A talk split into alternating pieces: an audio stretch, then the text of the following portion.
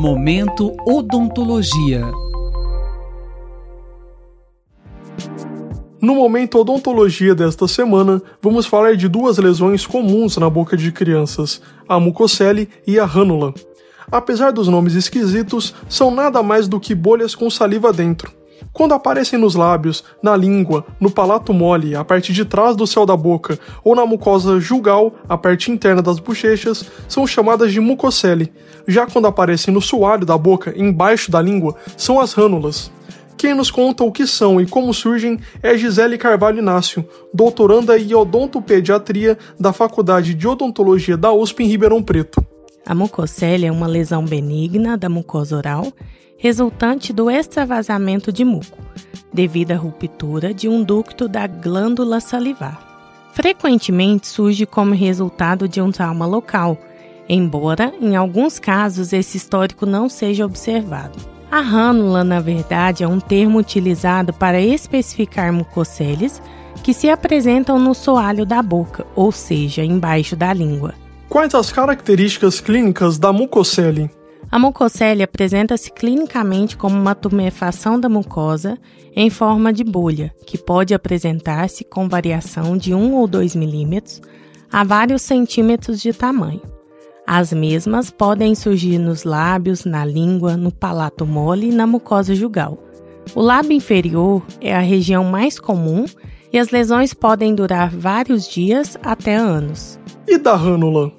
A rânula pode ser caracterizada como uma tumefação azulada, flutuante e abaulada no assoalho da boca. Algumas lesões mais profundas podem se apresentar com coloração normal e, além da localização diferente da mucocele, as rânulas tendem a ser maiores, podendo ocupar todo o assoalho da boca, promovendo inclusive a elevação da língua. A mucocele acomete somente crianças? Não, ela tem sido relatada em todas as idades, desde neonatos até pacientes idosos. Qual o tratamento indicado para a mucocele?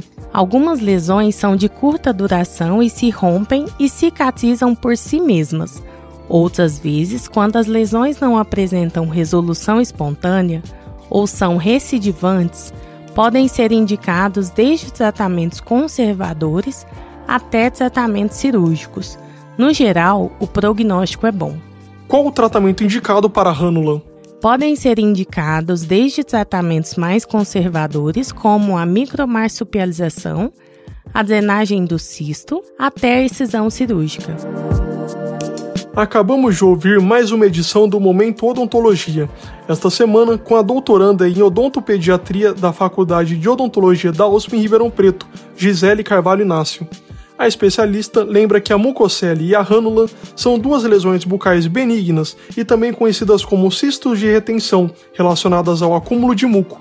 O diagnóstico precoce é de extrema importância para que a conduta correta seja tomada e se obtenha um tratamento seguro e eficaz. Até a próxima edição. Robert Siqueira para a Rádio USP. Momento Odontologia.